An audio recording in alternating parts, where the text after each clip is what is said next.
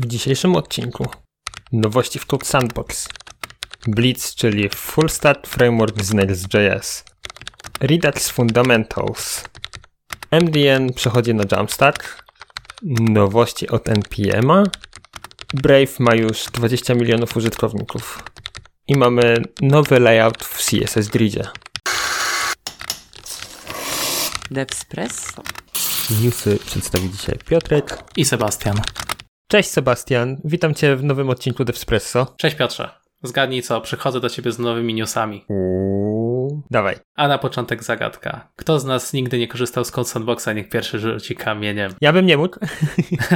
No właśnie, a ostatnio w CodeSandbox pojawiło się kilka ciekawych nowości. Przede wszystkim jest nowy GitHub Workflow, po drugie Workspaces, a po trzecie Live 2.0. I dashboard zyskał nowy look. Ej, czytaj, a czy to nie było wcześniej w integracji z GitHubem? Trafne spostrzeżenie. Tak, była, ale deweloperzy chwalą się, że teraz ją znacznie ułatwili. O ile sam proces importowania i eksportowania projektów z GitHub był możliwy, to sam workflow był dosyć zagmatwany.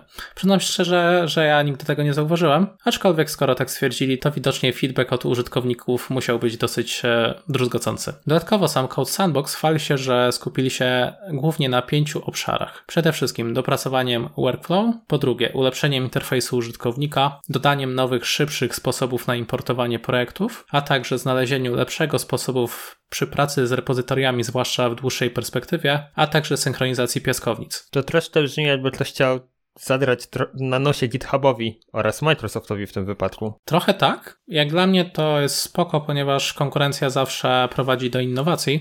A przyznam szczerze, że tak naprawdę przy samych importach i eksportach z GitHuba za często nie korzystałem. Ale mam tu inne pytanie. Czy zauważyłeś, że ostatnio zrobił się modny temat workspace'ów? Bardzo. CodeSandbox również poczynił w tym aspekcie pewne modyfikacje. Udostępniają nam właśnie takie obszary, mające głównie na celu rozdzielenie projektów prywatnych od służbowych. I przyznam szczerze, że tutaj jestem po prostu zachwycony. Nie dziwi mnie to, ponieważ sam mam 2 konta na CodeSandboxie. Jedno właśnie jest zintegrowane z kontem prywatnym, a drugie z firmowym, więc po prostu podzieliłem sobie, że jedną przeglądarkę miałem na CodeSandboxa prywatnego, a drugą na CodeSandboxa firmowego. To wygląda jak bardzo ciekawa opcja i nie ukrywam, że to może zachęcić część użytkowników do korzystania z tego rozwiązania, jakim jest CodeSandbox właśnie. A korzystałeś może kiedyś z wersji live w CodeSandboxie? Zraz, może 2. No właśnie, a pytam się dlatego, że live dostał też duży update i tutaj na to, co ja bym zwrócił uwagę, to przede wszystkim sandboxy są teraz aktywne z defaultu. Co ciekawe, jest dostępna także lista obecności. W edytorze pojawiają się awatary członków zespołu i gości. Nie wiem, czemu od razu miałem skojarzenie ze szkołą, ale może to nie w tym celu zostało wprowadzone. Poza tym pojawił się tryb obserwatora. Funkcja ta może być przydatna zwłaszcza podczas prowadzenia prezentacji, ponieważ edytor będzie podążał za kursorem osoby, którą śledzimy. Co poza tym? Została wprowadzona nowa kontrola dostępu. Teraz nie tylko właściciel projektu może nadawać dostępy, ale także osoba dodana w tym celu przez ownera. Znalazłem także informację, że zostały poczynione pewne usprawnienia, które mają, nie wiem, chyba na celu usprawnienie technicznej części rekrutacji, bądź udostępnienie jakichś challenge'y. To wygląda bardzo ciekawie. Co to dokładnie jest, jeżeli... Wiesz co, w tym newsletterze, który wysłali właśnie na maila, oni wspomnieli tak dosyć ogólnikowo w tym temacie. Aczkolwiek jak dla mnie brzmi dobrze, zwłaszcza, że sam często korzystam z CodeSandboxa, jak prowadzę warsztaty lub webinary, a nieraz zdarzyło mi się, że uczestnik poprzez chwilę nieuwagi zgubił wątek, więc na plus. Na plus, jak najbardziej. Słuchaj, a jak dobrze wiesz, to ja bardzo lubię Next.js, nie? Jako frontend framework do budowania wielu rzeczy. No tak. Jeszcze w żadnej rozmowie na temat technologii nie było opcji, żebyś pominął Next.js-a. Co tym razem? Tym razem, no niestety... Jest jedna konkretna wada Next.js-a. Pomimo dodania API Roots, wciąż jesteśmy jakby we frameworku frontendowym. Ale tutaj pojawia się nowość. Blitz.js. Jest to framework full stack oparty o Next.js-a, właśnie z tymi dodatkowymi rzeczami, które dają nam moc full stacka. Jeżeli kojarzysz Ruby on Rails, to akurat w Blitz będziesz czuł się jak ryba w wodzie. Brzmi jak jakiś monolit. Jest to monolit, niestety. Zacznijmy od tego, że Blitz nie wymaga tworzenia API, bo każda zimportowana i wywołana funkcja z automatu staje się endpointem API, więc mamy od razu stworzone API na podstawie naszych funkcji, które sobie napisaliśmy. Następnie Blitz jako full stack framework, tak jak mówiłeś, jest monolitem, więc wszystko od bazy do frontendu jest w jednym projekcie, to jeden codebase. A sami twórcy dodatkowo twierdzą, że większość projektów nextowych, które w tej chwili są właśnie frontendowe, można bardzo łatwo przepisać praktycznie ad hoc na Blitza, bo jest to tylko podmiana pakiet JSON-a, tylko i wyłącznie. To brzmi dla mnie naprawdę bardzo interesujące i fascynujące, a jak z jednego mojego frameworka, który jest frontendem, nagle dostaliśmy coś, co jest full stackiem. Niestety jest jeden konkretny problem tego frameworku. On się dopiero rodzi. Na chwilę obecną mamy wersję 0.24.3, czyli bardzo, bardzo nisko. Tak, to brzmi tak, jakbym nie chciał tego stosować na produkcji przez długi jeszcze okres. Dokładnie tak i sam nie zachęcam, byś ty korzystał na produkcji. Ja sam osobiście bawię się tylko u siebie na małych projektach i korzystam z tego tylko i wyłącznie do zabawy. Chcę zobaczyć, na ile jestem w stanie stworzyć aplikację Next.js z API rootsami, na ile z Blitzem. Na chwilę obecną Blitz wydaje się dość ciekawym rozwiązaniem i daje dużo możliwości właśnie przez to, że tworzę sam API. Nie muszę tworzyć API rootsów, niczego takiego, po prostu piszę sobie tak, jakbym miał czystą funkcję Node.js i ją podpinam, działa. No nic, no to pozostaje nam trzymać kciuki w takim razie za Blitza. No Piotrze, zacząłeś na grubo, od frameworka, a ja teraz wspomnę kilka słów o dosyć znanej bibliotece, troszkę mniejszej. A mowa tutaj o Reduxie. Raczej nie będę się rozwodził, co to jest Redux, ponieważ w dzisiejszych czasach ciężko było znaleźć frontendowca, który nie zmierzył się z problemem zarządzania stanu w aplikacji. Oj, oczywiście, że nie. Ja sam osobiście z Reduxa już nie korzystam, miałem okazję swego czasu sporo go używać. Niestety od początku wydawał mi się on bardzo słabo, taki do zrozumienia. To jest bardzo trudny i biblioteka. Tak, jak pamiętam swoje wejście, to faktycznie było dosyć sporo teorii, które trzeba było ogarnąć, żeby móc sensownie stosować. Ale zastanawia mnie też druga kwestia, bo wspomniałeś, że stosowałeś, ale już nie stosujesz. Jakiś czas temu zauważyłem właśnie taką tendencję, modę, że ludzie odchodzą właśnie od Reduxa na rzecz mniejszych rozwiązań. Tak, to prawda. Ja sam osobiście korzystam głównie z React Context API, a jeżeli nie, to podłączam Mobxa, który jest dużo prostszy. A wracając do sedna. Redux Core Team poinformował ostatnio na swoim blogu, że całkowicie przepisali samouczek w swojej dokumentacji, który ma teraz w sposób zwięzły i prosty przedstawiać zarówno sposób działania Reduxa, jak i jego użycie. Piotrze, brzmi jak coś dla ciebie. Wspominałeś, że jest dosyć nieintuicyjny. Oj tak, jak najbardziej. A dodatkowo zauważają także, że usunęli info o przestarzałych wzorcach, które zastąpili nowoczesnymi praktykami. Dodatkowo wzbogacili przykłady o CodeSandboxa. Całkiem miło z ich strony. Ja ze swojej strony zauważę, że jeśli ktoś chciałby budować dokumentację w taki sposób, jak robi to Redux Team, to korzystają właśnie z Docusaurusa. No właśnie, Redux Team robi swoją dokumentację w Docusaurusie. A mi ostatnio wpadł dość ciekawy news o zmianie chyba w najbardziej znanej dokumentacji o webie, o web developmentie. Niech zgadnę, czy to jest W3? Nie jest to W3, ale nie wiem, czy kojarzysz MDN dotsy. Nie, no... No właśnie, no to nie wiem, czy wiesz, ale MDN Dots stoi na własnej platformie i nazwali ją Kuma. Z końcem października MDN ogłosił, że to jest czas, by Kuma ewoluowała w coś nowego. Przyznam szczerze, że nawet nie wiedziałem, że mają do tego własną platformę. No właśnie, mają. Niestety ma ona konkretne wady. No i właśnie, dlaczego chcą zmienić Kumę na coś nowego? Kuma jest przede wszystkim bardzo trudna w utrzymaniu. Składa się ona z Reacta i Django, które znajdują się w jednym klastrze Kubernetesa. Do tego mamy oddzielne serwisy do Elasticsearcha i MySQL-a. Trochę tego dużo, biorąc pod uwagę, że to jest głównie dokumentacja. Właśnie brzmi jak stack na dobry sklep. Dokładnie tak. Teraz kolejnym problemem stała się kontrybucja, czyli dodawanie nowego kontentu, bo niestety nie była specjalnie kontrolowana. Działała tak jak Wikipedia, czyli coś mogliśmy wrzucić i praktycznie automatycznie to się pojawiało. No i tutaj był ten problem braku sprawdzania i braku konsekwencji w tym, co się dzieje, więc komunikacja do nas jako deweloperów brzmiała tak, że jak coś wrzucili i to było błędne, no to trzeba było wycofywać, robić rebuildy i inne. Strasznie to było trudne i nie było żadnej kontroli. Kolejnym problemem w ogóle jeszcze jest sam frontend, który Kuma nam robi. Ten oparty jest na Reactie, ale ma w sobie mnóstwo jakichś niekonsystencji, jakichś problemów z dostępnością, w ogóle jest strasznie dziwny i no i też właśnie trudny w utrzymaniu, bo jest połączenie Django, Reacta, gdzieś tutaj to skacze. Może się dopiero uczyli Reacta na tym projekcie. Być może, ale nie, zakładam, że jednak nie. No więc zdecydowali się, że Czas to przepisać i stworzył coś zupełnie nowego. I tak powstało Yari. Yari jest dopiero w wersji beta, ale jest, uwaga, oparte o JAMstack, czyli JavaScript, API i markup. No więc przede wszystkim zmienili totalnie architekturę aplikacji. Pierwsza podstawowa rzecz, cała aplikacja jest trzymana na GitHubie, ale także jego content. Następnie w momencie builda aplikacja robi pre-render stron i przechowuje je na S3 od AWS-a. Czekaj, czy to oznacza teraz, że jak zechcemy zmienić dokumentację, to wystarczy, że zrobimy PR-a z MD, który przejdzie review i od razu mamy na produkcji?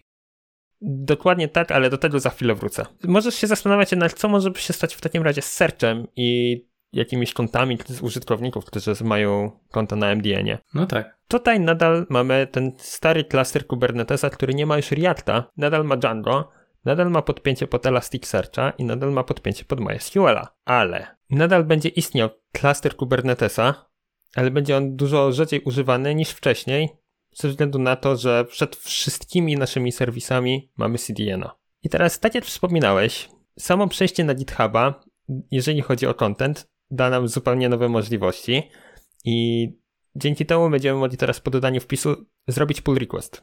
Nasz pull request może być sprawdzony, przez co jest duża szansa, że jakiś nieprzewidziany content nie pojawi nam się po prostu w produkcyjnym buildzie. Dodatkowo GitHub daje nam taką opcję, że każdy z dokumentów, czyli naszych plików MD, możemy na spokojnie o nich porozmawiać w formie dyskusji i się zastanowić, czego w nich nie zmienić, nawet po pull requestie. Brzmi jak dobre code quality. Kolejnym rozwiązaniem, które daje nam Yari, to jest rozwiązanie na problemy frontendowe. Tutaj zdecydowano się na pomoc w formie design systemu o nazwie MDN Minimalist, oczywiście stworzony przez dwóch UX-owców w MDN-ie.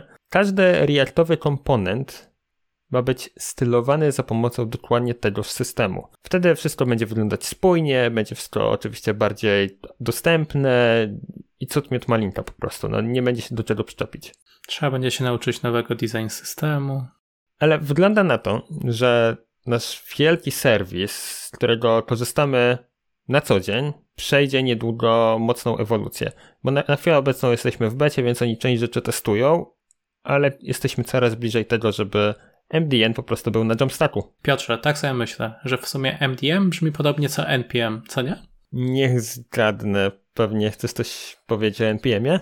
A, bingo. NPM dodał właśnie nowe repozytoria na swoim koncie. Jedno to publiczna roadmapa. To ciekawe, jakiś czas temu zadeklarowali się do regularnych update'ów i zwiększenia przejrzystości. I proszę, ciach, dostarczyli. Na repo będzie można znaleźć opisy co, gdzie i kiedy i dlaczego zamierzają dostarczyć do NPM-a. A drugie repo nazywa się Feedback. Jest, z tego co widzę, po prostu forum dla użytkowników oraz miejscem do składania propozycji na kolejne feature'y. Podejście pro-community, jak zawsze na propsie. Zastanawiam się, czemu jest rozdzielone to na dwa repa w formie feedbacku, który jest oddzielnie, a nie w formie forum, które teraz w tej chwili są na GitHubie, no ale może to też jest jakiś sposób na ogarnięcie tego wszystkiego, tym bardziej, że NPM teraz należy do GitHuba. No tak. Słuchaj, to na GitHubie i w NPM-ie część rzeczy należy do takiej organizacji, jaką jest Brave, a ta organizacja robi przeglądarkę. A wiem, kiedyś widziałem, nawet zainstalowałem, jakiś czas używałem, a potem zapomniałem. Ja sam ostatnimi czasy wróciłem do Brave'a jako przeglądarki numer 1 u mnie w systemie wszędzie, gdzie się tylko da. Mhm. A czemu? No bo ta przeglądarka jest według mnie najbezpieczniejsza, zaraz za Torem. Tor Browser jest taka fajna przeglądarka. Nie jest to może jednak najpopularniejsza przeglądarka, no ale oparta jest na Chromium, więc wszystko powinno działać. No i teraz uwaga. Czekaj, czy jak mówisz, że jest Chromium, równie dobrze będę mógł korzystać z dodatków? Tak, jak najbardziej. Ona wspiera normalnie wszystkie dodatki Chroma, działa dużo lepiej, ma wbudowany adblock i parę innych dodatkowych ciekawych funkcji, w tym na przykład coś, co się nazywa BAT-em. To jest token, właściwie kryptowaluta, którą sobie wymyślił Brave do płacenia za content, po prostu za treści. Ale o tym do tego za chwilę wrócę. Brzmi ciekawie, a powiedz mi, jak się sprawuje podczas developmentu? Bardzo dobrze, działa tak samo jak Chrome. Przede wszystkim widzę, że jest szybsza. Dużo szybciej część rzeczy renderuje. No to może to jest dobry moment, żeby się przesiąść z powrotem. Ja polecam. Tym bardziej, że rok temu, jak były robione badania, to z Brave'a korzystało około 8,7 miliona użytkowników. I teraz uwaga, w przeciągu roku Brave dobił aż do 20 milionów aktywnych użytkowników, przy czym 7 milionów jest dziennie. O proszę, ciekawe czy to ma jakiś związek z ogólnymi niepokojami na świecie i COVID-em. Pewnie częściowo tak. Zakładam, że część osób zaczęła się bardziej interesować tym, co się rzeczywiście dzieje z ich danymi i gdzie one są wysyłane, no bo tutaj Brave najbardziej jest restrykcyjny pod względem wysyłania pewnych elementów, więc myślę, że tutaj część rzeczy, no a prawda jest taka, że też i firmy w czasie COVID-u zaczęły myśleć o tym, co się rzeczywiście dzieje z rzeczami, które gdzieś tam są przesyłane po sieci. Nie? No tak. Uwaga, do tego wszystkiego jeszcze 1 milion różnych osób i redakcji zostało zarejestrowanych jako Verified Creators, przez co jednocześnie Brave Ads jest używane na wielu websitach po prostu dość często. Do czego służy Brave Ads i Verified Creators? Brave Ads to są takie typowe reklamy, które widzimy na stronie, ale pozwalają nam na to, że widząc taką reklamę, my dostajemy właśnie te tokeny, BATy, tą kryptowalutą, my jako użytkownicy ją zbieramy. I później my za pomocą tych BATów możemy płacić Verified Creators za ich treści. Czyli reasumując, przeglądając internet, przeglądając ich reklamy, jeszcze na tym zarabiam. Tak, możesz sobie coś kupić. One nie są do końca wymienialne na prawdziwe pieniądze, przynajmniej nie, dopóki nie jesteś Verified Creatorem, to niestety nie, ale zawsze możesz sobie kupić jakąś treść, która cię interesuje, choćby artykułów na jakiejś stronie. No, to fajne rozwiązanie. To jest bardzo fajne rozwiązanie i dlatego bardzo mnie też cieszy taki skok popularności Brave'a, no bo to oznacza, że same baty będą zyskiwać na popularności. Już teraz jest tego dość dużo. W przyszłości same te tokeny będziemy mogli używać właśnie oglądając reklamy na stronie, płacić za treści i nie będzie jakiegoś takiego problemu, że my oddajemy swoją prywatność tylko po to, żeby przeczytać jeden artykuł, który tak naprawdę niewiele wnosi do naszego życia. No tak, to jak już jesteśmy w temacie przeglądarek, to jakiś czas temu trafiłem na ciekawy artykuł, a dotyczy on nowej specyfikacji CSS-a, a dokładnie grid layoutu. O, to bardzo ciekawe. To, co mnie właśnie zwłaszcza zainteresowało, to masonry layout. Dla szybkiego naświetlenia tematu jest to grid, który będzie zachowywał się tak jak na przykład tablica na Pinterestie. Nie wiem, czy zwróciłeś kiedyś uwagę, ale w takim layoutie wysokość całego wiersza nie będzie już zależała od najwyższego elementu, a dzięki temu zabiegowi będziemy mieli bardziej naturalny układ kolejnych elementów pozbywanych dziur. Już wiemy, co chodzi. Chodzi o taką niesymetryczną tabelę tak naprawdę, żeby nie było dziurek wolnych pomiędzy. Tak, dokładnie. No jest to o tyle ciekawe, że do tej pory deweloper musiał się trochę napocić, żeby uzyskać taki efekt. No przyznam, że nawet ja jakiś czas temu. A tu proszę, masonry layout pojawił się w trzecim module CSS Grid Layout. Pomyśl sobie, cały efekt osiągnięty już tylko za pomocą CSS-a, a dokładnie tak naprawdę jednej linijki. Może dwóch. Coś pięknego. Jeśli chciałbyś to już przetestować, to też już jest na to opcja, ponieważ Firefox Nightly ma już zaimplementowany ten feature. O, to jestem bardzo ciekawy, jak szybko też wjedzie do Chromium, które jest najczęściej wykorzystywanym silnikiem, można powiedzieć, do budowania przeglądarek, to będzie bardzo ciekawe. Już nie mówiąc o Safari, które kiedyś być może będzie miało. Już nie mówiąc o Internet Explorerze. Który nie będzie istniał, ale to jest inna sprawa. To co, Piotrze, dziękuję za dzisiaj. Ja także bardzo dziękuję za ten uroczy, miły wieczór. Do usłyszenia wkrótce. Do zobaczenia, hej.